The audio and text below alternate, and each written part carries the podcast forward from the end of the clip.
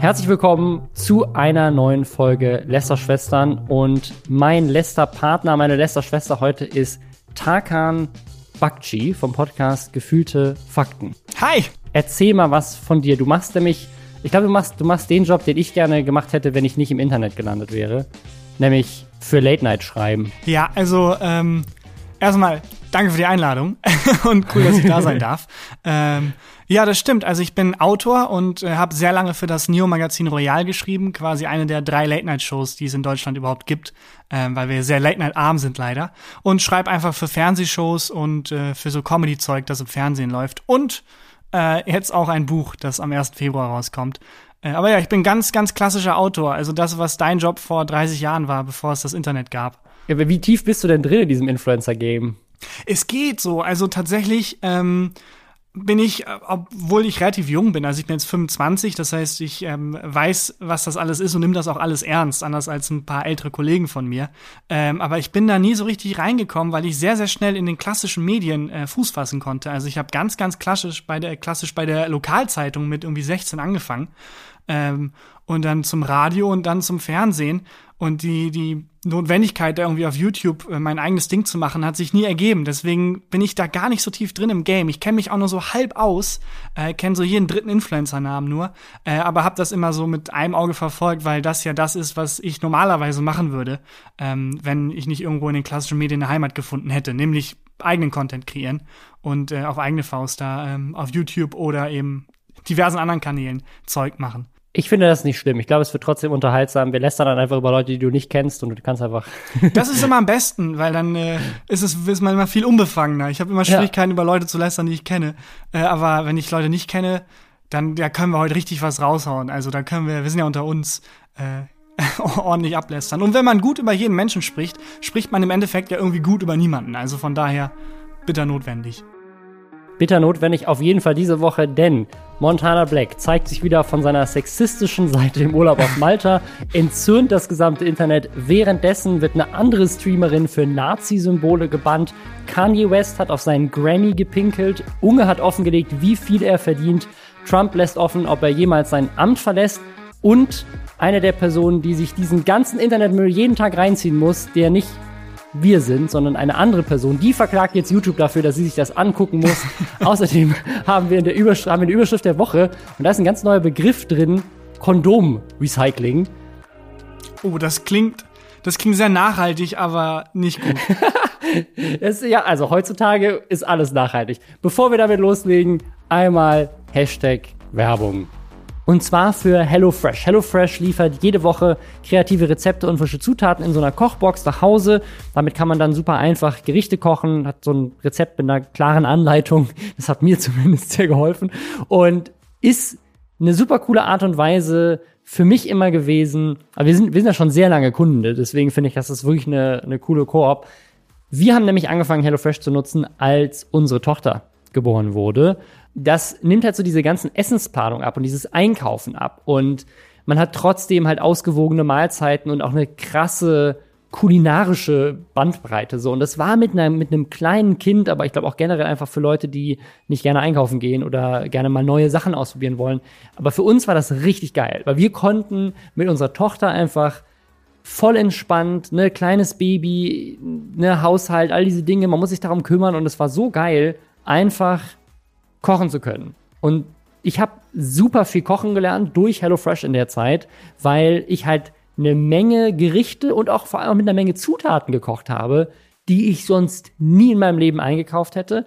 Es war mega lecker jedes Mal und ich habe halt viel, viel gelernt und ich koche jetzt auch, wenn ich mal nicht in der HelloFresh Box habe, dann koche ich jetzt auch heute kreativer durch die Sachen, die ich da äh, gelernt habe dadurch. Also man kann das auch jederzeit kündigen. Also es ist auch toll, diese Flexibilität. Man kann halt sagen, hey, diese Woche möchte ich gerne drei Gerichte in der Box haben, weil ich irgendwie keine Ahnung, Montag, Dienstag, Mittwoch habe ich Zeit zu kochen, da möchte ich gerne meine Gerichte haben, aber die anderen zwei Tage der Woche koche ich gerne noch irgendwie andere Sachen, die ich mir selber so ausgedacht habe oder gehe essen oder was weiß ich. Also man kann das auch flexibel gestalten, wie viele Boxen man haben möchte, auch für wie, wie viele Portionen. Ähm, also die Boxgröße ist irgendwie anpassbar. Man kann das kündigen, wenn man dann mal eine Woche irgendwie in Urlaub fährt oder so, kann man es natürlich auch easy pausieren. Und wenn ihr jetzt sagt, ihr wollt das ausprobieren, dann könnt ihr das mit dem Code Hello Schwester, also Hello Schwester ein Wort, da kriegt ihr 45 Euro Rabatt in Deutschland, in Österreich und der Schweiz gibt sogar mehr Rabatt. cool für die Länder.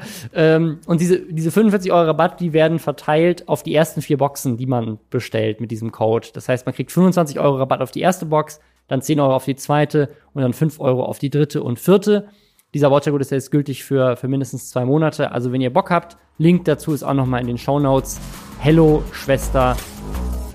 Kommen wir jetzt zu unserem ersten Thema. Kennst du Montana Black? Tatsächlich, ich habe eben Bange gehabt, äh, dass ich äh, von den fünf Namen, die du vorliest, keinen einzigen kenne, aber ich habe alle Namen bis auf Trump oder wie spricht man den aus? Trump? ja, äh, es ist alle schon mal so, gehört. so ein up-and-coming amerikanischer Reality-Star.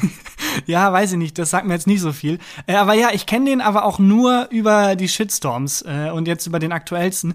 Ähm, äh, und ich war komplett überrascht. Ich habe den dann gegoogelt und dachte, ja, ist halt ein, ein YouTuber, habe so einen 17-jährigen weißen Typen erwartet und der sieht aus, als wäre er sechsmal im Gefängnis gewesen und ist irgendwie Mitte 40. Und das hat mich erstmal geschockt. Da war ich so, okay, was?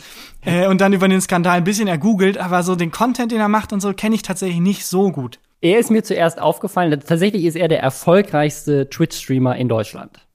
Und zwar mit ja, Abstand. Also das, er ist richtig erfolgreich das ist verrückt, wobei ich gerade gar nicht einschätzen kann, wobei Twitch in Deutschland ist schon groß. Also ob das so ist wie, ich war Platz drei äh, von fünf Teilnehmern, wenn man der, aber Twitch schon, ist schon eine Hausnummer, ja. Ja, also um es so in, in Zahlen zu packen, also ich glaube, er hat ähm, tatsächlich auch so viele Follower, dass er auch im weltweiten Ranking teilweise so in den Top 10, Ach, Top 20 krass. auftaucht. Und äh, ich glaube, zu seinen Hochzeiten, ich weiß nicht, wo er jetzt gerade so steht, da hatte er, glaube ich, so 20.000 zahlende Abonnenten und die zahlen ja alle so 5 Euro pro Abo. Also bei Twitch gibt es ja diese kostenpflichtigen Abos. Also da ist schon eine Menge, Unfassbar. Menge Geld dabei. Unfassbar. Ja. Aber ähm, nicht nur mit dem Geld, sondern wenn 20.000 Zahlende und dann, also wenn ich was kostenloses habe, dann, also wahrscheinlich das Vierfache an normalen Zuschauern. Also über 100.000 Leute werden den schon irgendwie täglich oder wöchentlich oder wie auch immer der in welchem Rhythmus er veröffentlicht da äh, anschauen, das ist krass. Das ist die Auflage einer kleinen Zeitung. Was heißt klein? Einer großen Zeitung. Es ist äh, total verrückt.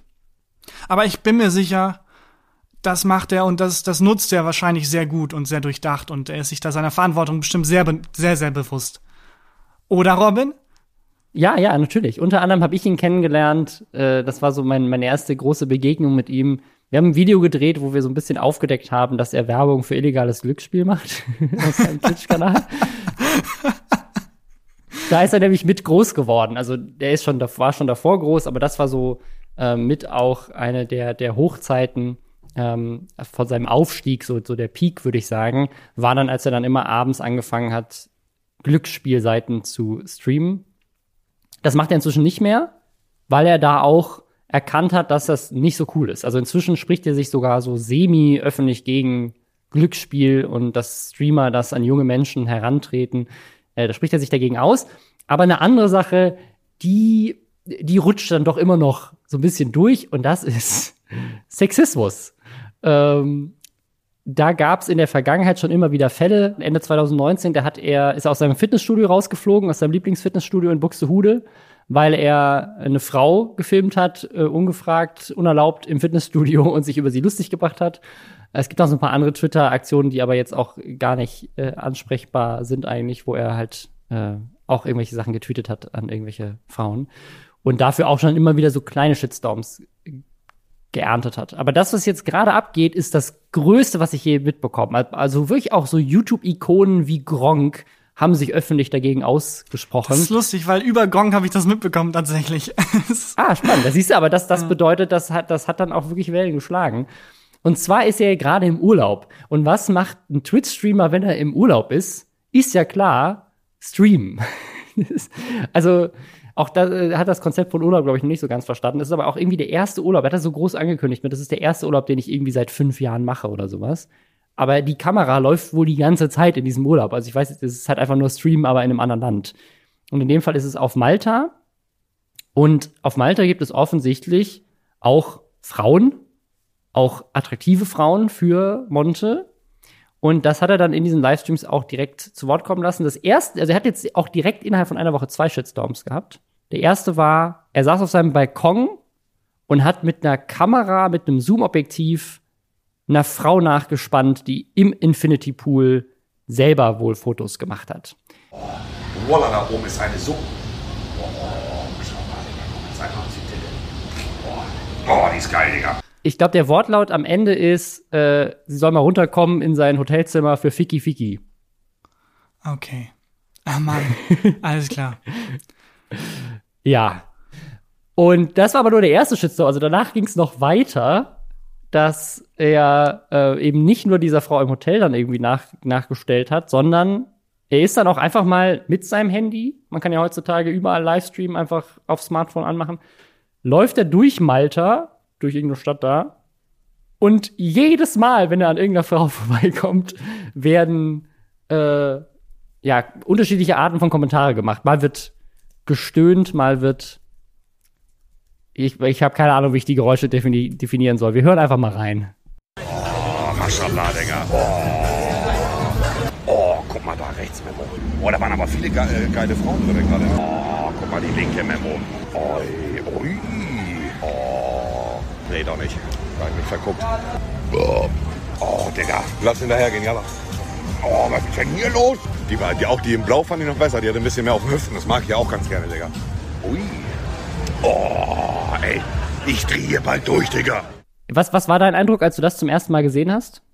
Nicht so wirklich überrascht, ehrlich gesagt, aber was mich eher überrascht ist, als ich eben Montana Black dann nochmal nachgeguckt habe, dass der schon so alt ist, weil, äh, wie ich am Anfang schon ausgeholt habe, mit dem, was für eine wahnsinnige Reichweite der hat, ähm, und sich dem anscheinend überhaupt gar nicht bewusst ist, mit 40 Jahren, das finde ich halt unfassbar. Vielleicht, weiß ich nicht, ist er Mitte 30 oder so, aber er sah schon sehr alt aus. Und bei jungen Influencern, die so 17, 18 sind, denke ich immer, ja gut, ähm, die müssen halt lernen, damit umzugehen. Aber es ist ein erwachsener Mensch, der einer Frau nachstellt und dann wahrscheinlich auch mit den, mit der Verteidigung, ja, ist doch jetzt ein Spaß, da die abfilmt und sich nicht bewusst ist, dass das was ganz anderes ist, wenn man da irgendwie hunderttausend Leute hat, auf die man da die, die, die Kamera äh, quasi, ähm, die, die Frau da präsentiert. Das ist, als wenn bei mir hier irgendwie der WDR kommen würde und mir irgendwie in der Dusche nachspielt spannen würde. Das ist wirklich unfassbar, weil es ist so bescheuert, dass er sich gar nicht bewusst ist, was er da macht. Offensichtlich ist doch nur Spaß.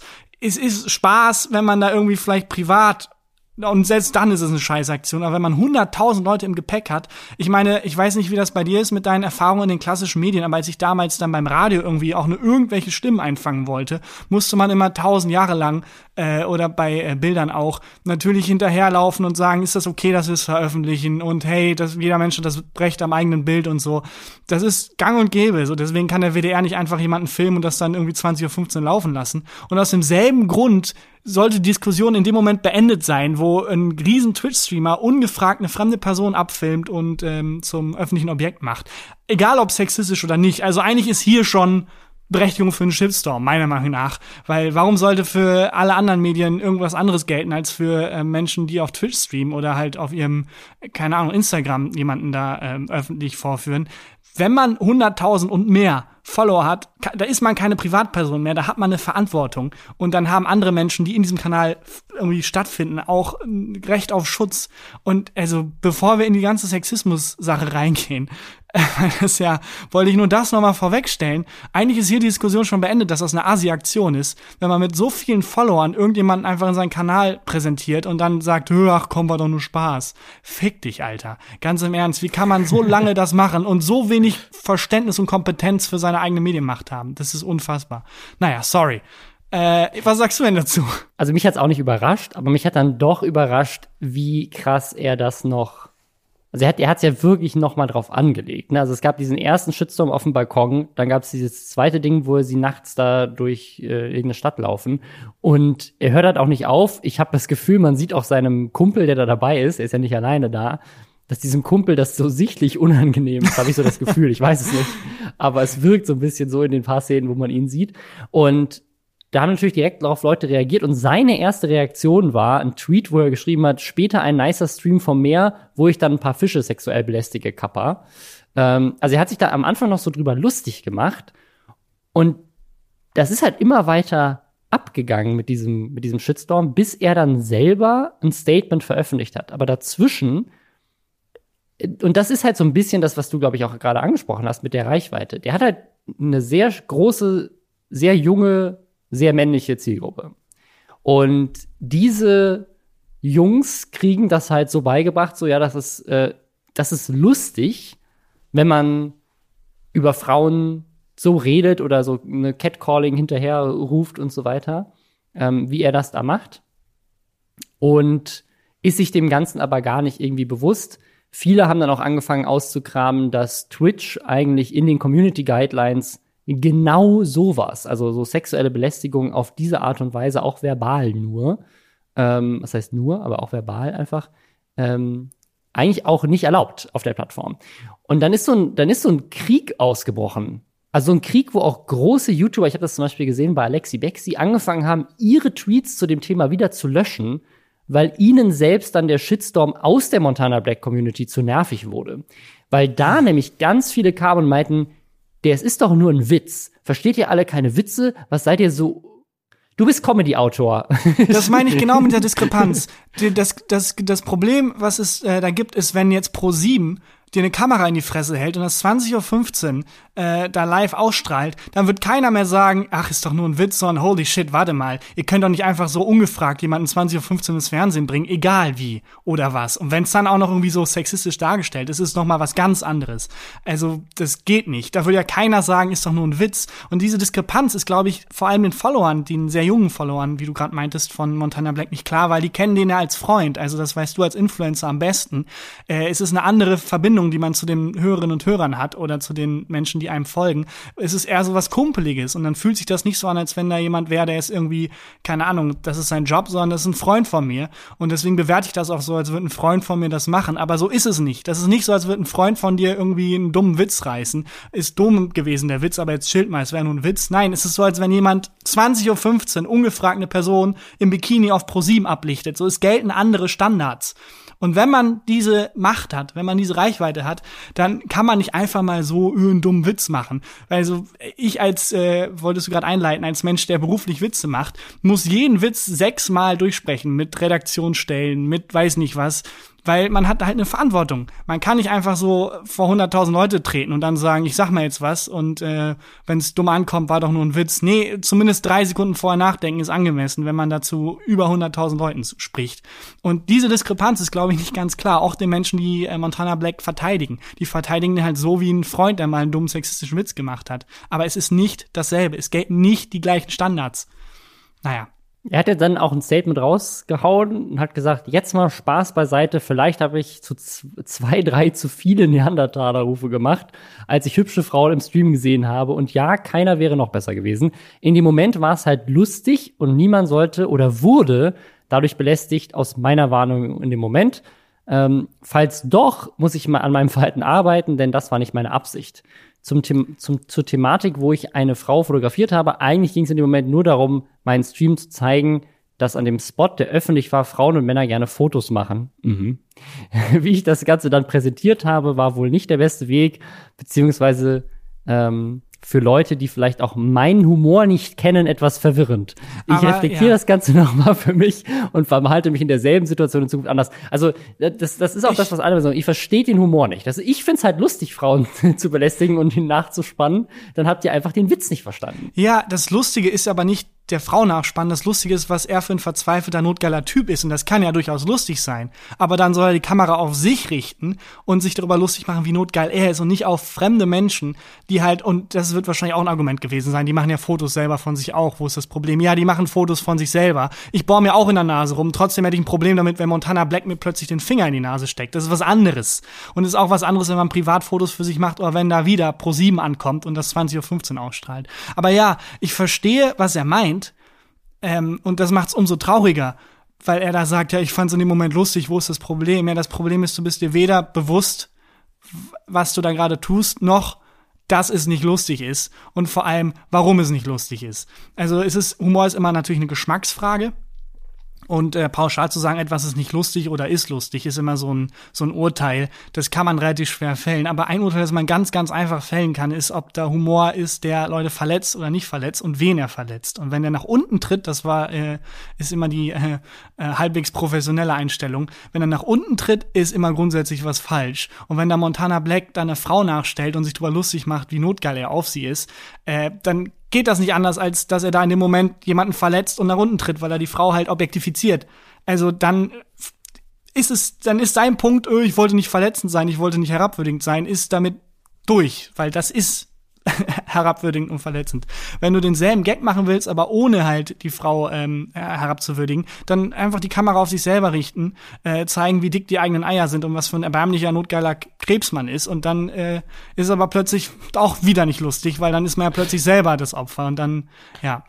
Aber das ist vielleicht eine gute Faustregel für Montana Black, falls, falls das irgendjemand an ihn herantragen mag. Im nächsten Moment, wo er das Gefühl hat, hier ist was lustig, drei Sekunden nachdenken, fände ich es auch lustig, wenn es, äh, wenn das jemand mit mir machen würde. Und was genau finde ich daran lustig? Weil der Gag ist ja, wenn er einer Frau hinterher stellt und notgeile Neandertaler-Geräusche macht, schaut mal, wie notgeil ich bin. Und das ist ja eigentlich lustig. Äh, es ist schon lustig zu zeigen, guck mal, wie, wie notgeil ich bin, aber es ist nicht lustig, wenn man das macht, indem man eine Frau halt herabwürdigt, sondern dann einfach Kamera umdrehen und äh, sich selber zeigen, wie, wie unglaublich notgeil man ist und sich über sich selber lustig machen.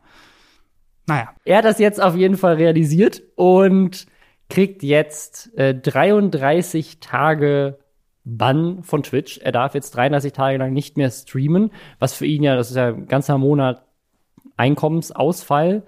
Man weiß auch nicht, ob die ganzen zahlenden Abonnenten dann unbedingt, das, teilweise müssen die das monatlich immer wieder erneuern, das Abo.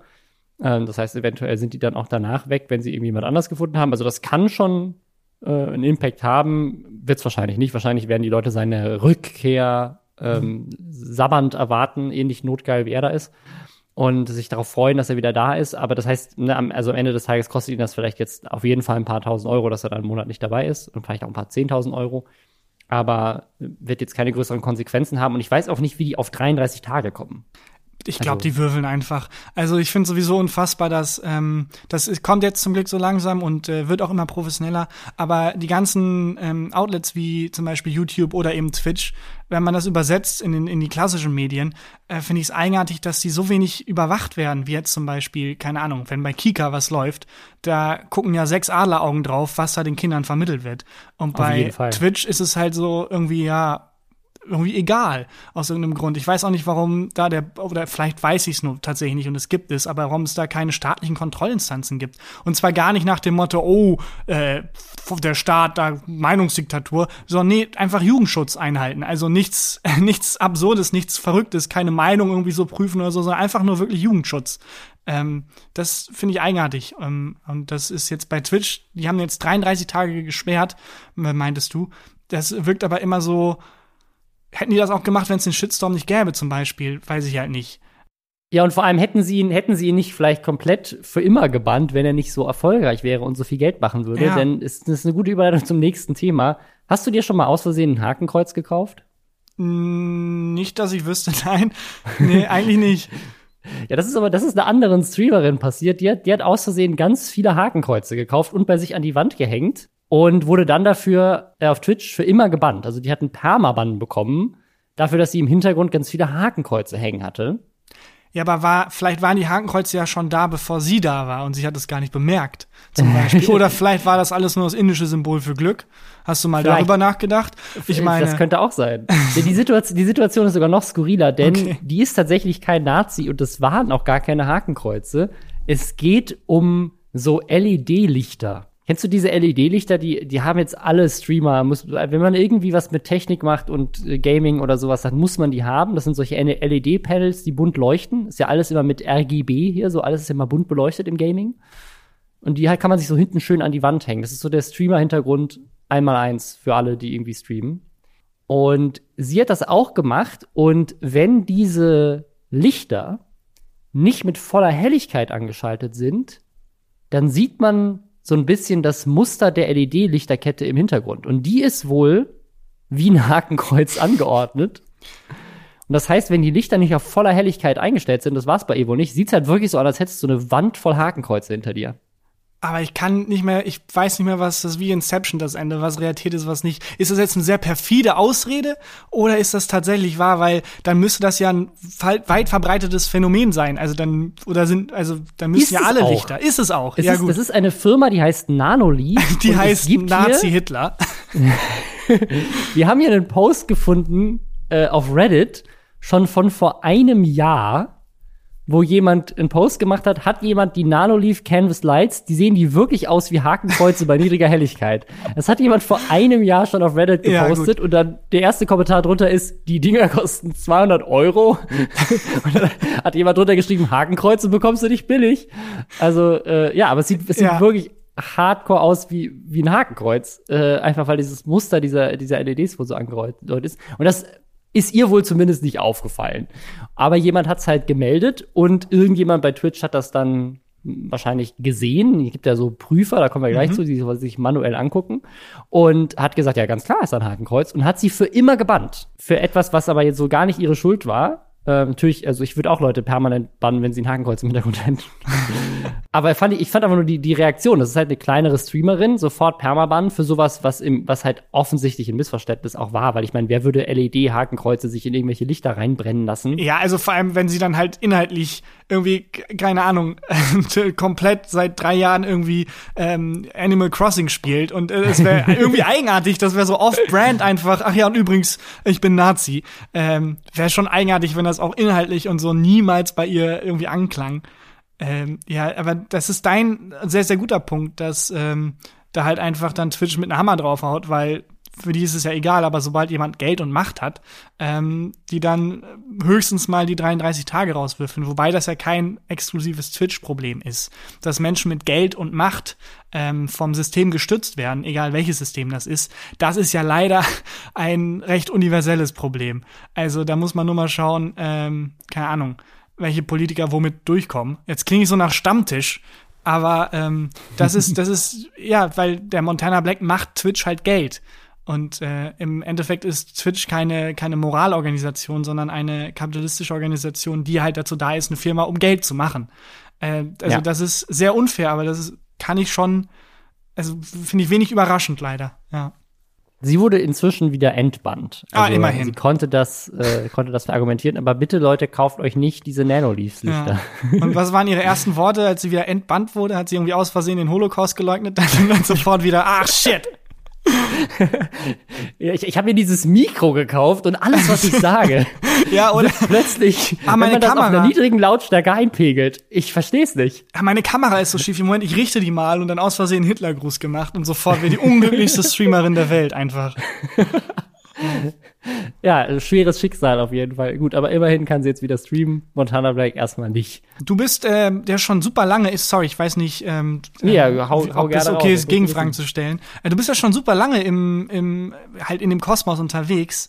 Äh, ist dir mal was in der Art oder generell irgendwann mal Reibung mit YouTube oder wo auch immer du deine ganzen Kanäle hast? Gab's da mal Reibung? Gab's da mal Streit? Ist, hattest du mal was, wo du dachtest, Moment mal, äh, das Poster im Hintergrund, da steht zwar Heil Hitler drauf, aber das ist bloß, das ist eine Lichtreflexion oder irgendwas. War da mal was? Nee. Gar nee, nicht. hatte ich nie, nie ja. Probleme mit. Ja, also muss jetzt nicht Heil Hitler sein, aber generell, dass sie irgendwie Videos gesperrt haben wegen Urheberrechten oder irgendwas. Ähm, weil wir hatten jetzt. Nee, also ich, ich ja? habe ein paar Videos, die sind entmonetarisiert. Ähm, mhm.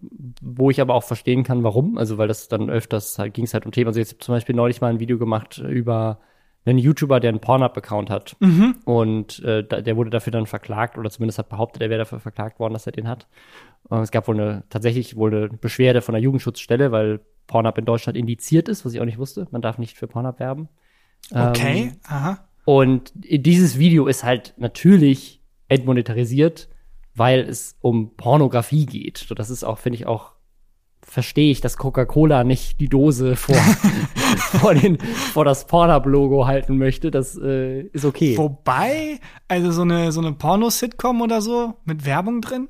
Oh, wer weiß, vielleicht pitch ich das demnächst mal. Ja. Ähm, und da hattest du dann quasi das erste Mal, oder war es das erste Mal oder generell das Gefühl, ah, okay, ich bewege mich auf YouTube äh, und die Regeln, die die haben, sind ein bisschen anders als die, die ich intuitiv verfolgen würde. Oder wie war nee, das? gar nicht. Also ich, tatsächlich habe ich mit den Regeln noch nie ein Problem gehabt. Okay. Womit ich eher ab und zu mal ein Problem habe, ist ähm, die Transparenz, was die Algorithmen angeht. Mhm. Ich weiß nicht, hast du, hast du zufällig The Social Dilemma schon geguckt? Nee, leider noch nicht. Aber mein Algorithmus wünscht es sehr mir sehr, empfehlen. was total Ja, ironisch ist. Also ich sehe dauernd Werbung dafür.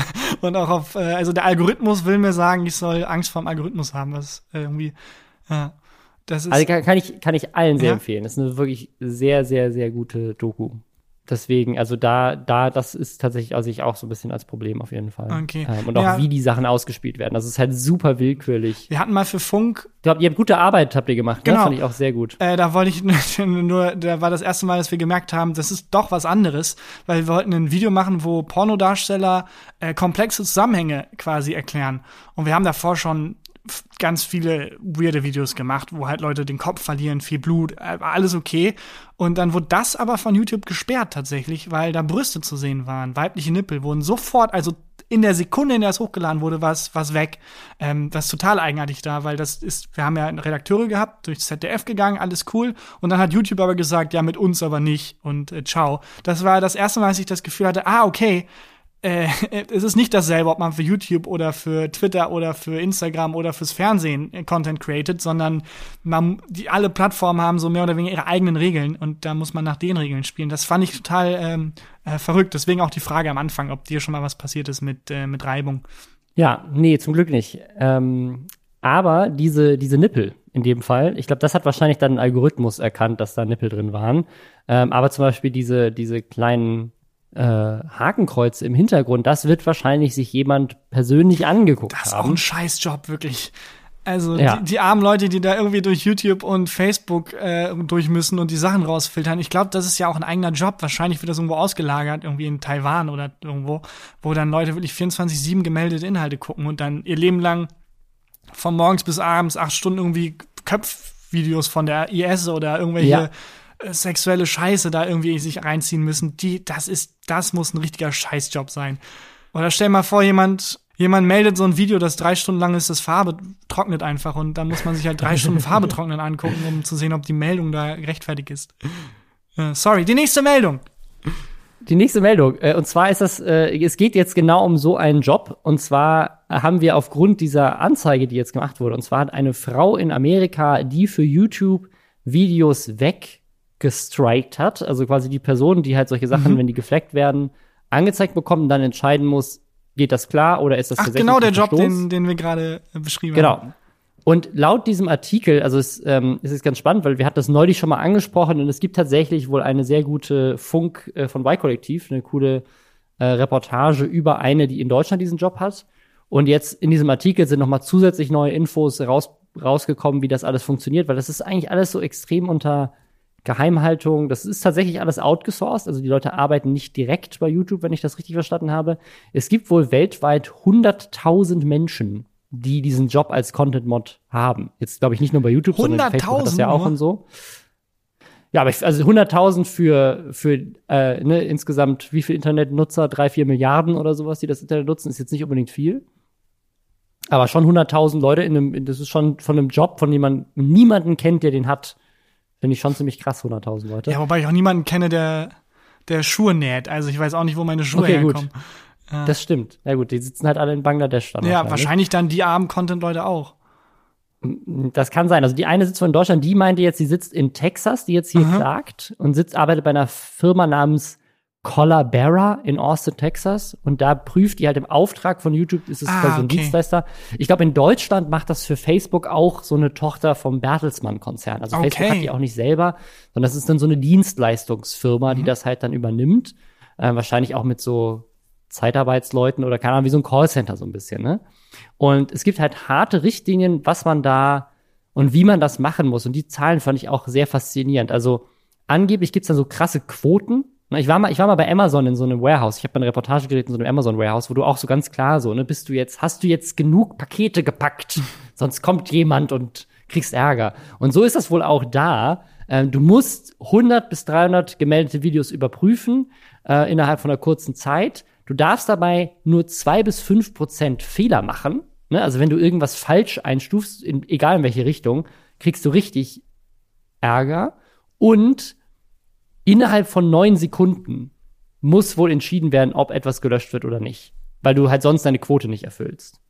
Und das, das ist halt echt schwierig zu beurteilen, weil wie du schon meintest, was ist, wenn jemand ein Video fleckt, das drei Stunden lang ist, wo je wohl Farbe trocknet, da musst du ja erstmal die ganzen drei Stunden durch äh, skippen, um zu gucken, ob die Farbe nicht vielleicht aus einem geköpften Kopf rausgespritzt ist vorher. Aber so. gibt es da keine Gewerkschaften oder so? Deswegen dachte ich die ganze Zeit, das ist wahrscheinlich irgendwo in Bangladesch, aber du meintest ja auch gerade die Frau in Texas oder in Deutschland. Äh, ist das denn arbeitsrechtlich überhaupt legal? Das klingt wirklich wie Sklavenarbeit einfach so, als wenn du dann, also neun Sekunden und diese Quoten, das ist doch unmenschlich, das ist doch absolute Scheiße. Vor allem für so einen wichtigen Job, wenn jetzt, keine Ahnung, Salzcracker auf Salz überprüfen würden, würde ich sagen, ja, na gut, okay. Aber die sorgen halt dafür, dass nicht im Internet irgendwie Zwölfjährige plötzlich Enthauptungsvideos sehen. Also Ja. das finde ich schon krass. Ja, vor allem kriegen die wohl nur 2000 Euro brutto, ne? Das ist auch ein nicht so Oh, gutes das ist das Gehalt Sechsfache jetzt. vom Neo-Magazin-Gehalt tatsächlich. Ja, gut. Aber äh, das ist ja auch YouTube und nicht öffentlich-rechtlich. Ja, da das stimmt. Die haben Zuschauer. Ähm, äh, äh, also in, in dieser, in dieser Y-Kollektiv-Doku erzählt die wohl auch einmal von einer Stelle, wo sie meint, sie hat mal ein Video gesehen, wo äh, Kinder Hühner vergewaltigen. Also es ist wirklich so das, das ekligste und widerlichste, was man sich irgendwie vorstellen kann. Ja, Müssen die aber halt den ganzen Tag was hatten die. Hühner denn an? Vielleicht waren die ja reizend angezogen. Und Das haben- würde jetzt Montana Black Dann, vielleicht ich wollte genau, das soll die Pointe werden. halt die Klappe, Montana. Sorry. Äh, ja, ähm, das, das, das ist so ein bisschen das Problem. Da, aber genau dieses Thema mit der, mit der Gewerkschaft, also in den USA ist das ja sowieso nochmal ein anderes Thema. Aber in Deutschland haben wir ja auch von Tönnies hier gelernt, äh, man kann dieses Thema Arbeitsrecht immer ganz gut umgehen, wenn man vielleicht so halt externe Firmen damit beauftragt. Die haben dann vielleicht irgendwie so neun Mitarbeiter und Mitarbeiterinnen und dann hat man aber 100 Firmen, die man damit beauftragt oder so und dann umgeht man so ein paar lustige Regeln und Gesetze und so vielleicht. Keine Ahnung. Auf jeden Fall in Texas möchte die jetzt dagegen vorklagen, äh, vorgehen und hat geklagt und sagt, hey, ich leide hier unter Depressionen, ich habe äh, posttraumatische Stressstörungen wegen diesem Job. Es gab hier auf jeden Fall keine psychi äh, psychologische Hilfe. Äh, es gab keine Möglichkeiten, dass wir irgendwie medizinisch begleitet werden, um dass irgendwie gesundheitliche Risiken erkannt werden. Und das musste sie dann tatsächlich privat finanzieren. Also die geht jetzt zu einem Psychiater, zum Psychologen oder sowas. Und das kommt ja aus eigener Tasche. Gerade in den USA ist das ja richtig kacke, weil da gibt es auch kein Gesundheitssystem. Und äh, das möchte sie halt jetzt erklagen. Also dass quasi YouTube gezwungen ist, dass diese Moderatoren und Moderatorinnen, die sich um sowas kümmern, in Zukunft bessere Arbeitsbedingungen haben und gleichzeitig wohl Psychologen an die Seite gestellt. Das ist schon alles dachte- nicht so geil. Ne? Und also Ja, wenn man jetzt äh, noch mal sich dieses wirklich. Thema Algorithmen anguckt, ne, das, das ist halt, das ist halt schon ein sehr wichtiger Job dafür, dass nicht jeder Scheiß im Internet landet. glaubt, jeder Mensch, der verstanden hat, was der Job ist, versteht auch, dass da auf jeden Fall eine psychische Belastung vorliegt. Also ich bin ja nach drei Sekunden im Internet surfen äh, schon äh, psychisch belastet, nachdem es für mich rausgefiltert wurde. Der Mensch, der es dann rausfiltern muss, natürlich braucht er irgendwie eine psychologische Betreuung. Natürlich muss es da irgendwelche Strukturen geben, die die auffangen und die da quasi vorbeugen und helfen. Also das finde ich absolut lächerlich, dass das nicht gibt und dass die Frau sich das erklagen muss. Und dann kann man auch, also ich höre schon die Montana Black Fan Community sagen, ja, äh, aber dann soll sie halt den Job nicht machen, dann soll sie halt nicht unterschreiben. Es gab doch einen Arbeitsvertrag, da stand das doch drin. Darum geht's aber nicht. Es geht nicht darum, dass jemand, der Geld braucht, sich in diese, also dann kann man auch sagen, ja, die Sklaven, keine Ahnung, wussten ja, na, das ist ein schlechtes Beispiel. Aber ähm, das ist, das ist nicht der Punkt. Es gibt eine Verantwortung, die man als Gesellschaft und als Arbeitgeber trägt. Und die ist unabhängig davon, ob es Leute gibt, die quasi bereit sind, unter schlimmen Bedingungen zu arbeiten. Und auch das meistens nur, weil man Geld braucht. Also, das finde ich, das Argument greift, finde ich, gar nicht. Von wegen, ja, dann soll man da halt nicht arbeiten, wenn die Bedingungen so schlecht sind. Nee, halt die Fresse, Montana.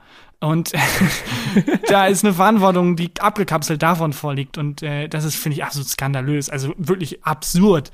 Total absurd. Wo wir gerade bei dem Thema sind, die Frau könnte sich ja einen anderen Job suchen. Wir haben ja noch einmal Hashtag Werbung.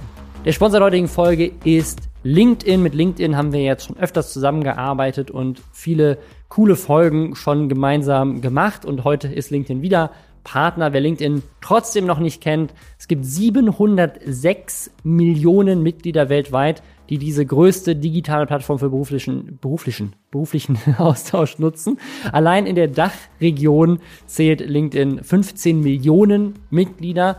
Und man kann auf LinkedIn einfach ein Profil anlegen, kann seine Stärken präsentieren, kann zeigen, wer man so ist, kann sich mit Kollegen, mit Branchenexperten, mit Arbeitgebern vernetzen, kann ein Praktikum suchen, einen Job suchen. Man kann auch im Ausland super äh, da Kontakte knüpfen. Und ja, ihr könnt mich gerne hinzufügen. Ich sage es jedes Mal, ich möchte Deutschlands größter LinkedIn-Influencer werden. also ich, jedes Mal adden mich auch immer wieder neue von euch, das finde ich sehr cool. Und es geht dieses Mal wieder um die Top 10 Kurse, die man aktuell bei LinkedIn noch kostenlos mitmachen kann. Es gibt hier diese zehn beliebtesten LinkedIn Learning Kurse des Jahres und die sind eben noch bis zum 30.09. kostenlos verfügbar. Da ist der eine Schlagfertigkeit, Körpersprache für Führungskräfte, Instagram in 10 Minuten erklärt. Es gibt einen Microsoft Teams Grundkurs, agiles Projektmanagement. Man kann sich besser konzentrieren und entspannter arbeiten. Das lernt man da. Grundlage des Programmierens, professionelle Bewerbungsunterlagen erstellen, Design Thinking. Also das sind hier so die Top 10 und die kann man eben kostenlos machen. Der Link dazu ist in den Show Notes. In dem Dokument ist auch ein Link zu den Kursen, die weltweit beliebteste sind. Also falls euch die englischsprachigen Sachen auch interessieren, guckt da mal rein, edit mich auf LinkedIn und seid dabei. So, und jetzt geht's weiter mit noch mehr Geld. Ja, Geld beeinflusst alle Unternehmen. Und ich mag auch, wie sich das so, also ich kenne diese Stammtischader von mir gar nicht. Wie ich, also, ähm, gefällt mir, ja. so, wie, wie viel Geld glaubst du, verdient so ein Top-YouTuber? Schon eine Menge. Also ich glaube, dass äh, äh sollte man ich das mal was, aus, was ist eine Menge? aus Fernsehgeldern überlege, so ein Moderator, so Markus Lanz zum Beispiel, der verdient bestimmt 200.000 im Jahr. Äh, und ich denke dann, so ein Top-YouTuber ist ja quasi Markus Lanz in noch wertvoller eigentlich. Ich denke schon so ja. 200.000 im Jahr. Ja, es sind 200.000 Euro im Monat. Ähm. Boah, okay, alles klar. Ah, okay. okay. Wir kommen, wir, kommen, wir kommen zu der Story und zwar ist alles, alles fängt an mit Trimax. Trimax ist ein großer YouTuber, anderthalb Millionen Abonnenten, ist so ein Gamer, groß geworden, unter anderem auch mit Fortnite. Und der hat aus Versehen im Stream gezeigt, wie viel Geld er mit YouTube verdient. Und zwar wollte er eigentlich zeigen, wie viele Abonnenten er hat. Und dann hat er sich aber ein bisschen verklickt. Und ich wollte nur einen kleinen Bereich zeigen, habe aber aus Versehen on-stream, äh, alles was on-stream passiert, kann man nie wieder rückgängig machen, leider einmal äh, alles gezeigt. Das sah dann so in etwa aus. Die ähm, 25.000 Euro, das müssen wir nicht drüber reden, das ist unfassbar viel Geld. Da bin ich euch auch sehr, sehr, sehr, sehr dankbar.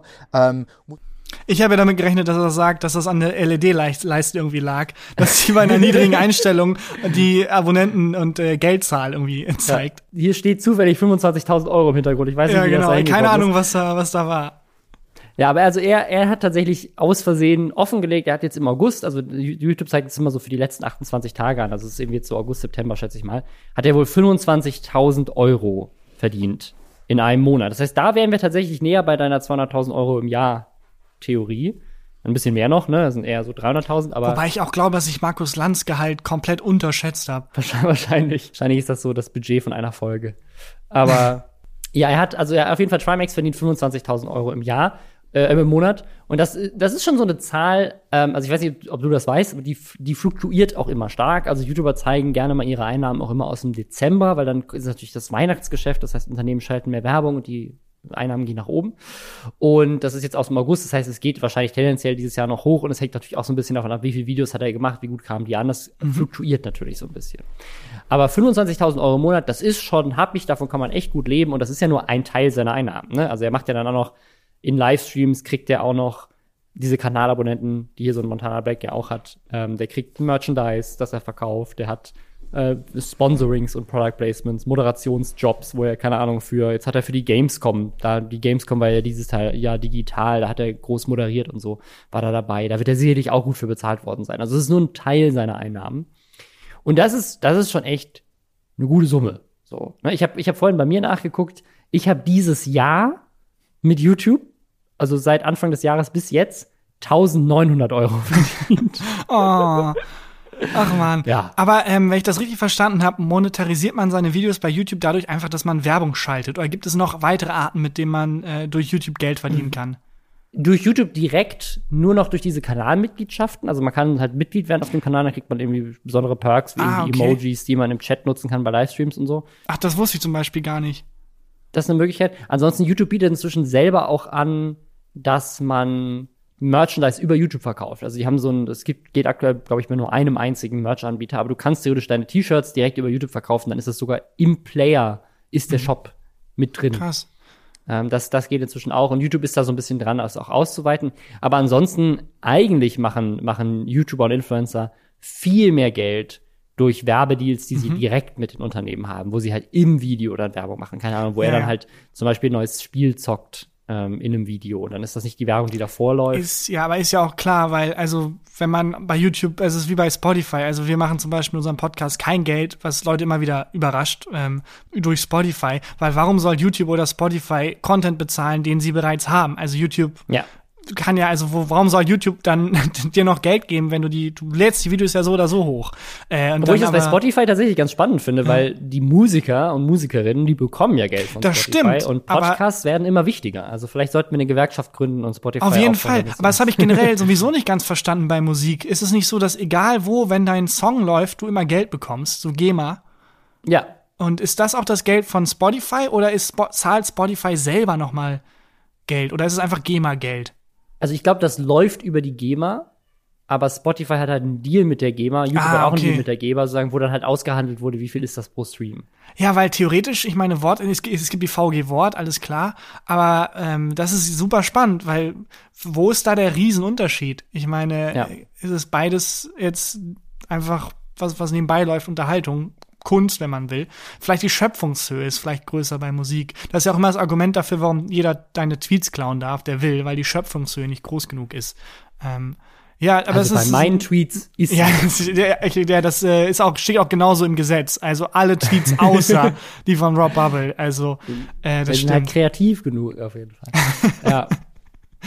Der Grund, warum diese, diese Story mit den 25.000 Euro diese Woche noch größer geworden ist, ist, dass dann Unge, der ist ein YouTuber, der guckt sich immer andere Videos an und reagiert dann darauf und sagt so seine Meinung dazu. Und ist mit einer der größten Influencer in Deutschland. Der hat sich das dann angeguckt und hat sich, hat dann, hat dann so ein bisschen drauf reagiert und meinte so, ach ja, 25.000, das ist ja nice, cool, verdient er gut, freue ich mich für, stabil, läuft bei ihm. Und der Trimax sagt in seinem Video noch mal sowas wie, ja, so ein Unge, der verdient ja dann irgendwie 60.000, ne, der verdient da mehr. Weil der macht einfach mehr Klicks, ähm, oder bei den gleichen Klicks verdient er auch mehr, weil der auch einfach, der ist halt super werbefreundlich. YouTube belohnt das auch so ein bisschen, wenn man die Zuschauer und Zuschauerinnen direkt bindet. Also wenn man umso mehr Zeit die mit dem Kanal verbringen, umso lukrativer wird das auch. Was Sinn ergibt. Und was Sinn ergibt, das wollen ja natürlich jetzt Unternehmen auch. Das heißt, ein Unge, der viel live streamt und danach die Livestreams nochmal online stellt und wo super viele Leute super viel auch engagen mit dem Content, viel Zeit damit verbringen, der ist, glaube ich, ich habe das mal gesehen in so einer Statistik, tatsächlich der meistgeguckte Kanal in Deutschland, wenn ich das richtig im Kopf habe. Also wirklich einfach von, von Watchtime, die Leute mit dem Kanal verbringen, durch die vielen Livestreams. Und das bringt ihm halt viel Geld. Und er, er streut sich da erst so ein bisschen und dann zeigt er aber doch seine Einnahmen. Respekt, aber ganz im Ernst, Respekt, dass er es macht. Und das waren wie viel? Es waren 209.000 Dollar Im November 2019. Jesus! Oh, Jesus! Huh! Ja, und das Boah. Ding ist, so wie er das in dem Video moderiert, so ist mein Gefühl, ich weiß es nicht, aber mein Gefühl ist, dass er diesen Monat zeigt, Weil es das wenigste ist. Oh! weil es, der, weil es der wenigste ist. Weil er will nämlich den Dezember nicht zeigen. Er sagt so, ja, ich zeig dir Dezember nicht, weil das wäre zu Mainstream, das machen ja alle anderen Ja. auch. Im Dezember ist es ja wegen Weihnachtsgeschäft immer höher. Und dann sagt er, dieses Jahr möchte er es auch noch nicht zeigen, weil er weiß noch nicht, was dieses Jahr los ist. Und ich dachte erst, okay, vielleicht will er dieses Jahr nicht zeigen, weil es runtergegangen ist und er zeigt jetzt tatsächlich einen relativ repräsentativen Monat. Und dann habe ich bei ich bei mir mal aber geguckt und habe so ein bisschen verglichen, auch mit anderen YouTube-Kollegen hier so. Und es stellt sich raus, wenn das, wenn das so repräsentativ ist, das weiß ich natürlich nicht, ich habe jetzt keine große Forschung hier angestellt, aber ich habe dieses Jahr doppelt so viel verdient wie letztes Jahr. Mein Gefühl ist, dass die Corona-Krise für YouTube tatsächlich Ja, klar, gut war. Sitzt Weil die Leute mehr braucht in Ablenkung. digitalisiere. Ja, Ja. ja. Leute, A, haben Leute mehr geguckt und die haben sicherlich auch mehr Unge geguckt. Und B, haben, glaube ich, die Werbetreibenden mehr in solche Werbeformen investiert, weil zum Beispiel die ganze Plakatwerbung, das kannst du ja nicht mehr machen. Ist ja keiner mehr rausgegangen, hat keiner mehr Plakat gesehen. So diese ganze Ströer-Werbung, die immer am, Ja, am Bahnhof ist, diese Werbetafeln da, ist ja, ist ja für Monate lang kein einziger mehr im Zug gefahren. So, dann ist diese, diese ganzen ja, Werbegelder sind, sind digital geworden. Und ich bin der Meinung, dass er wahrscheinlich dieses Jahr mehr verdient hat. Und wie gesagt, das ist nur ein Teil seiner Werbeeinnahmen. Was nicht so ganz klar ist, ist, ob das bei ihm nur Werbung ist, weil er hat ja, macht ja auch viel mit Kanalmitgliedschaften. Also bei ihm gibt es auch viele Leute, die seinen Kanal abonnieren. Und es kann sein, dass das in diesen Umsatz, weil da steht nur geschätzter Umsatz. Es kann sein, dass das da, dass er alle, dass da alles mit reinfließt, auch diese Kanalmitgliedschaften. Aber trotzdem, so oder so. Es ist, also er hat auch, er hat noch Sponsorings, er hat Placements, er verkauft Merchandise. Ähm, ihm geht's sehr gut. Ja, aber es ist diese Diskrepanz, die bei YouTube und äh, generell ähm, bei so den, den in Anführungsstrichen neueren Medien äh, herrscht, nämlich dass man sich präsentiert als Freund und als Kumpel von nebenan, aber es ist halt natürlich höchst professionell und es ist was anderes. Es herrschen andere Standards und, und ein anderer Kontext. Also wenn jetzt Markus Lanz sagen würde, er verdient 200.000 im Monat, würde mich das schockieren, aber ich kann anscheinend sowas gar nicht einschätzen. Aber es wäre kein Riesenskandal. Oder wenn, keine Ahnung, ähm, Glashäufer Umlauf halt irgendwie 100.000 im Monat macht oder 300.000, was auch immer, wäre auch kein Riesenskandal, weil da klar ist, ja, ja, die sind halt wahnsinnig erfolgreiche Moderatoren, die gucken jeden Abend so und so viele Menschen und äh, klar verdient er viel. Bei Unge ist es halt so ein What, wie kann das sein? Aber es ist eigentlich genau dasselbe, weil den gucken ja nicht weniger Menschen als zum Beispiel so Markus Lanz. Also es ist immer so ein bisschen eigenartig, weil ähm, natürlich macht er einen Haufen Kohle. Natürlich. Da, wo es halt so schwierig ist, ist dieses, ähm, ja, aber wie macht er das? Indem er Leute glauben lässt, dass er halt deren Kumpel ist und äh, ich bin einer von euch und es ist genau dasselbe, wie wenn ihr mit einem Kumpel redet, wie wenn ihr mit äh, mir redet. Und das stimmt ja natürlich nicht. Ähm, deswegen weiß ich nicht, ich, ich finde sowas immer schockierend, also ich, weil viel Geld wirkt immer sehr schockierend auf mich. Aber wenn man drüber nachdenkt, ist es eigentlich nichts anderes, als wie wenn man über das Gehalt von Markus Land spricht. Ja, aber ich, ich glaube, wenn du wenn das über die Reichweite rechnest, dann kommst du schon hin, weil wenn du überlegst, klar, ähm, so ein, so ein Markus Lanz persönlich verdient vielleicht nicht so viel Geld, aber das Budget von der gesamten Sendung, wo aber dann halt auch eine gesamte Redaktion mit zehn Leuten Ja, ja. plus äh, Rechtsabteilung und Produktion und Kamera und all diese ganzen Leute, die da dabei sitzen, dann kommst du wahrscheinlich auf einen ähnlichen Betrag für eine ähnliche Reichweite, nur er sitzt halt alleine in seinem Zimmer mit der. Webcam. Ja, das stimmt. Das ist ähm, äh, wirklich, also das ist irgendwie das Thema der heutigen heutigen Folge anscheinend.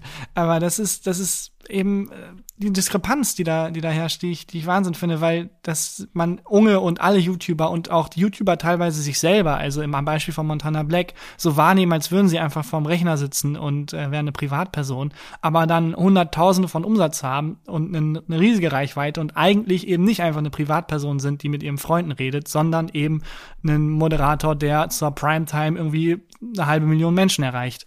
Und ähm, das Ja. ist ja Wahnsinn. Aber gut. Also ich, mich, mich Ja. überrascht das auch. Also ich finde tatsächlich, ich kenne ich kenn die, äh, die Einnahmen von anderen YouTubern auch und ich kenne natürlich auch meine eigenen, habe ich auch gerade gesagt, irgendwie 1900 Euro dieses Jahr. Und ich habe aber dieses Jahr auch, ich habe halt weiß nicht, sieben Videos hochgeladen bisher oder sowas. Ne? Das heißt, jetzt auf ein Video runtergerechnet sind das, glaube ich, so nicht 200 Euro pro Video, ein bisschen über 200 Euro pro Video. Ne? Aber das, das sozusagen, das, davon kann ich das Video nicht finanzieren. Ja, auf keinen stimmt, Fall. ja. Ähm, Und deswegen bin ich da halt auch dann auf solche Werbedeals dann auch angewiesen ähm, oder, Es, oder muss so, man, aber es ist ja möglich auch dein, also niemand sagt ja auch zu Klaas auf Umlauf, wie dumm, dass jetzt Werbung kommt. So, nee, es gibt die Show, weil es Ja. Werbung gibt. Und genauso ist es ja auch mit Content Creatern, die auf YouTube funktionieren. Ist, ohne Werbung gäbe es das nicht, weil es ist ein Beruf und kein Hobby. Eben dann doch, auch wenn es großen Spaß macht. Aber äh, niemand hat die Illusion, dass man jetzt Fernsehen guckt äh, ohne Werbung, weil es ist genau andersrum. Ohne Werbung gäbe es kein Fernsehen. Also das ist, äh, muss man sich vor Augen führen und deswegen finde ich es auch immer so doof, Leute dafür zu verurteilen. Es sei denn, ähm, und das ist der Unterschied, wenn Klaas irgendwie da bei Pro7 läuft und Pro7 ist dann halt äh, in charge auf Werbung und dann schalten die eben Bad Away Werbung, dafür kann Klaas ja nichts. Aber als Creator kann man ja selber bestimmen, für was man Werbung macht und Ja, trägt da dann nochmal eine andere Verantwortung. Und deswegen dann wieder der Bogen zu Montana Black äh, mit dem, mit dem Glücksspiel. Äh, ist es also dann doch so ein bisschen noch was anderes. Aber ja, ähm, klar, natürlich. Natürlich macht er Kohle. Es ist, äh, ja, ich hoffe, wir machen es auch irgendwann, Robin. Ich, ich habe eine Idee für dich, wie du, wie du noch richtig viel Geld verdienen kannst. Raubüberfälle. Nee. Ähm, du könntest benutzte Kondome waschen und dann wieder Ah, verkaufen. das Thema habe ich schon ganz vergessen. Da wollte ich eigentlich direkt zu Anfang mehr zu wissen. What the fuck ist da eigentlich los? Also die, das ist unsere Überschrift der Woche. Die Überschrift ist Police sees 324,000 used condoms being washed ready to be resold.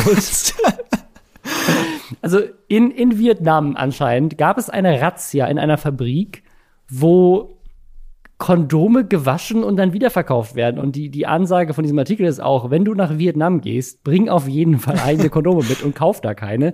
Denn anscheinend werden die gewaschen, dann mit einem Holzdildo wieder in Form gebracht, wieder aufgerollt und dann verkauft an Hotels und so Automaten, Krass. die so auf Toiletten hängen. Das so. könnte aber auch ein Startup aus Berlin sein, irgendwie, weil das, also eigentlich ist es schon super nachhaltig. Einhornkondome äh, funktioniert äh, Reusable Condoms, beidseitig reusable. benutzbar. Es ist nachhaltig. Einmal wenden einfach.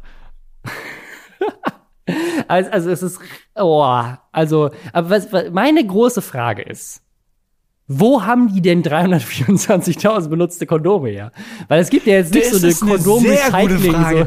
Es, ist, es gibt ja jetzt nicht so wie so, wie so ein Pfand, Pfandautomaten, wo du so hingehst und so die benutzten Kondome reinschmeißt. So.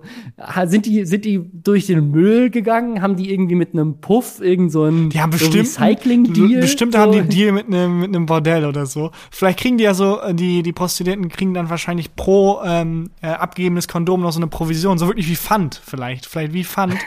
Wobei, meine Frage wäre, ob das, nee, das, äh, nee, das kann, also, weil wenn das, äh, wenn das funktioniert, wäre es ja sogar eine coole Sache, das zu recyceln, aber es ist, das Risiko ist wahrscheinlich viel zu groß, dass man das Kondom beschädigt und dann da der Sinn des Kondoms flöten geht.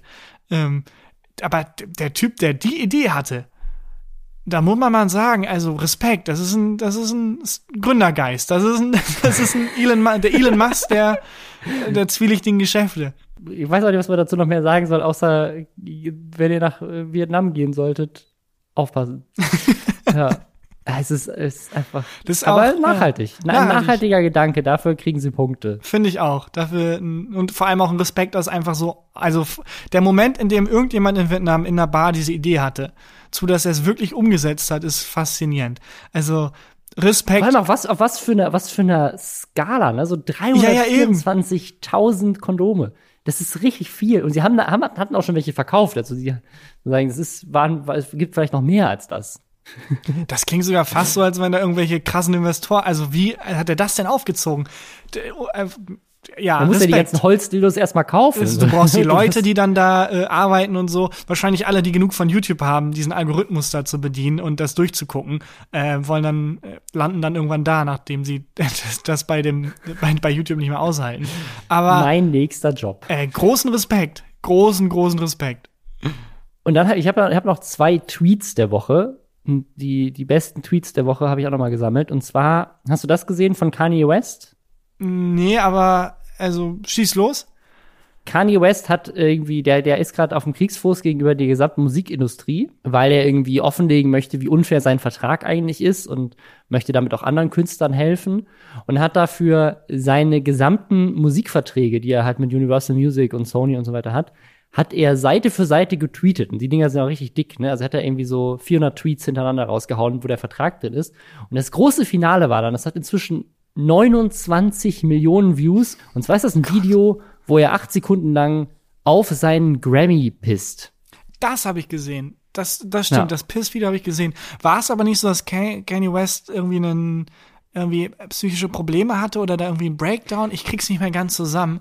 Also er sagt das wohl, er sagt von sich selber, dass er irgendwie bipolar ist und er hat ja Ah. auch immer wieder so, so Momente, wo er, keine Ahnung, Präsident der Vereinigten Staaten werden will oder sowas und wo ihn offensichtlich keiner richtig aufhält. Und wo ich mir bei ihm halt auch immer nicht sicher bin, hat er wirklich irgendwie eine, eine also wenn, wenn wenn er tatsächlich eine psychische Störung hier hat, dann ist es auf jeden Fall die Aufgabe seines Managements, seiner Frau und allen anderen Ja, Leuten, da- ihn von Twitter wegzubringen. Ja, nicht nur das, Oh. ihn komplett, also da mal ähm, ein bisschen zur Seite zu nehmen und in Therapie zu schicken. Und äh, also ich glaube, das Problem ist, dass der in der Maschinerie gefangen ist, die den komplett entmenschlicht hat. Und der Typ, der ist, da ist, glaube ich, da ist leider alles schon zu spät. Ich glaube, der ist da gefangen in so einer Geldmaschine und ähm, hat da keinen in seinem Umfeld, offensichtlich, der sich wirklich persönlich um ihn sorgt oder kümmert oder irgendeine persönliche Bindung zu ihm hat. Weil stell mal vor, du würdest du durchdrehen. Mindestens einer von deinem, deinen Freunden wird doch sagen, ey, Robin, wir machen uns ein bisschen Sorgen, komm mal her, wir sind für dich da. Anscheinend hat Kanye West es. ja niemanden in seinem Umfeld. Das, was extrem traurig ist, wirklich. Ja. Der, der andere Tweet der Woche war, die FDP hat angekündigt, dass sie sich jetzt für ein aktives Wahlalter ab 16 einsetzen wollen, auch bei der Bundestagswahl. Und dazu hat Peter Altmaier, unser Wirtschaftsminister, äh, CDU, geantwortet, ihr seid einfach die besten Wahlhelfer für die Grünen, die man sich denken kann. Drei Ausrufezeichen.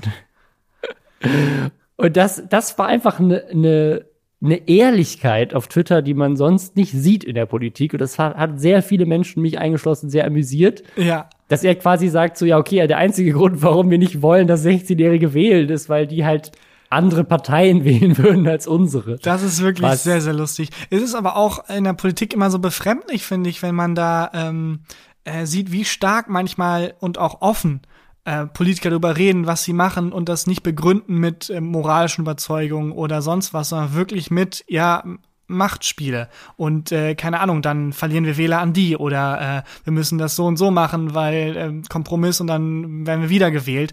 Also wie wenig da um die, eigentlich, wenn man mal zuhört, wie wenig da es darum geht, ja, ja, wir glauben da dran und wie oft es wirklich so ist, ja, wir müssen pragmatisch sein und hier bei SPD habe ich das ganz häufig in so Tweets von so Politikern, die ähm, irgendwie 20 Follower haben und dann aber sich äh, groß ausspielen und dann so Sachen tweeten wie, ja, da muss man auch mal den Idealismus ablegen und keine Ahnung, realistisch denken und weiß nicht was.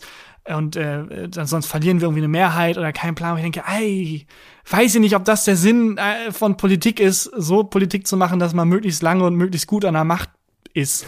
Also ich finde das generell komisch, dass Politiker als Job so einen Glamour mit sich bringt. Das müsste eigentlich so ein Job wie Lehrer sein oder so, auf den nur Leute Bock haben, die wirklich denken, ja, weißt du was, ich glaube da dran. Und äh, wo es nicht so ist, dass man irgendwie dann mit einem Rolls-Royce durch die Gegend fährt und äh, abgelichtet wird. Eigentlich müsste es ein sehr unglamouröser, ein sehr bodenständiger Job sein. Ähm, ist es aber ja leider nicht, weil ich glaube, dann wird es ganz andere Menschen anziehen und das würde der Politik, glaube ich, ganz gut tun.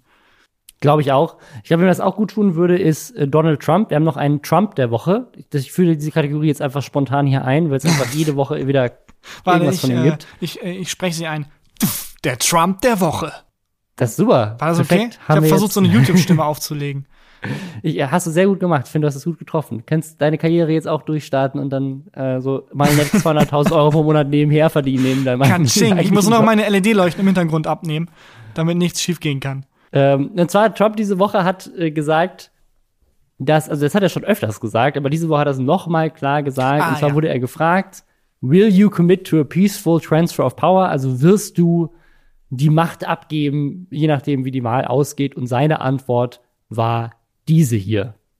Will you commit to making sure that there is a peaceful transferal of power after the election? Well, we're going to have to see what happens. You know that I've been complaining very strongly about the ballots, and the ballots are a disaster. And And that, but and- people are rioting. Do you commit to making sure that there's a No, we peaceful wanna- transferal of We want to have get rid of the ballots, and you'll have a very trans. We'll have a very peaceful. There won't be a transfer, frankly. There'll be a continuation. Ja, und das macht natürlich wieder Wellen in den USA gerade, dass, äh, dass, ja, also er eigentlich sehr offen mit Faschismus spielt und einfach sagt so, ja, äh, also ich guck mal, ob ich Mal ein Diktator schauen, werde oder nicht. Das, äh, Ja, vor allem impliziert die Antwort ja eher, äh, ja, wenn ich, wenn ich verliere, nein, wenn ich gewinne, ist alles cool. Also es klingt eher so wie ein, ja, je nachdem, halt, ob ich gewinne oder verliere. Ähm, aber war es wirklich ähm, spezifisch peaceful transfer of power, also wirklich mit dem friedlich? Ja. Weil das ist ja Wirklich noch, friedlich, das ist ja noch friedlich. spezifischer. Also, das ist wirklich unfassbar. Aber so ein Bürgerkrieg hatten wir lange nicht mehr. Lass mal machen, vielleicht. das ist auch wieder, wie sehr sich die Grenzen des Sagbaren verschieben. Also wie sehr Donald Trump es geschafft hat, einfach, dass man nichts mehr spürt. Dass man, also Ja. vor drei Jahren so eine Aussage hätte mich wirklich tief berührt und mittlerweile ist es so, ja, natürlich. Natürlich, Ja. das ist ein äh, Egoman, das ist ein oh, Psychopath. Natürlich wird er die Macht nicht friedlich abgeben. Natürlich nicht. Und äh, ja, das ist ganz, äh, ganz traurig, das zu erkennen, dass einen das gar nicht mehr so trifft. Ich weiß nicht, wie es bei dir ist, aber das löst gar nicht mehr so viel mehr aus. Nochmal Hashtag-Werbung dafür, obwohl sie uns nicht dafür bezahlen. Aber guckt euch The Social Dilemma an. Also auch das, ich finde das einfach so erschreckend, wie, wie gut diese Doku auch aufzeigt, wie diese politische Polarisierung durch Social Media funktioniert. Und die haben auch eine Menge Daten und Belege da drin, die es sehr offensichtlich machen, dass das, äh, auch alles irgendwie so ein bisschen zusammenhängt. Gut, so viel, äh, so viel zu diesen Themen, die wir diese Woche hatten. Hast du noch irgendwas, über das du lä lästern möchtest? Ah nee, ich habe auch, glaube ich, meinen äh, meinen Speicher verbraucht. Also ich bin heute sehr aus mir rausgegangen im, in Anbetracht des, des Podcast-Formats und habe so richtig schön Stammtisch raushängen lassen. Ich noch mal irgendwie angehängt, einfach nur äh, großen Spaß gemacht und lieben Dank, dass ich da sein durfte. Äh, war echt, war echt cool. War mal eine neue Seite von mir, die ich gar nicht so kenne eigentlich. Es war ganz schön. Ja, danke dir. Danke, dass, dass du dir die Zeit genommen hast. Dann äh, hört euch gerne gefühlte Fakten an. Gibt's auch hier überall, wo es Podcasts gibt. Und äh, genau, der Link zu HelloFresh und zu LinkedIn, das ist auch noch mal in, in den Show Notes. Dann äh, danke dir und wir hören uns in der nächsten Folge. Tschüss.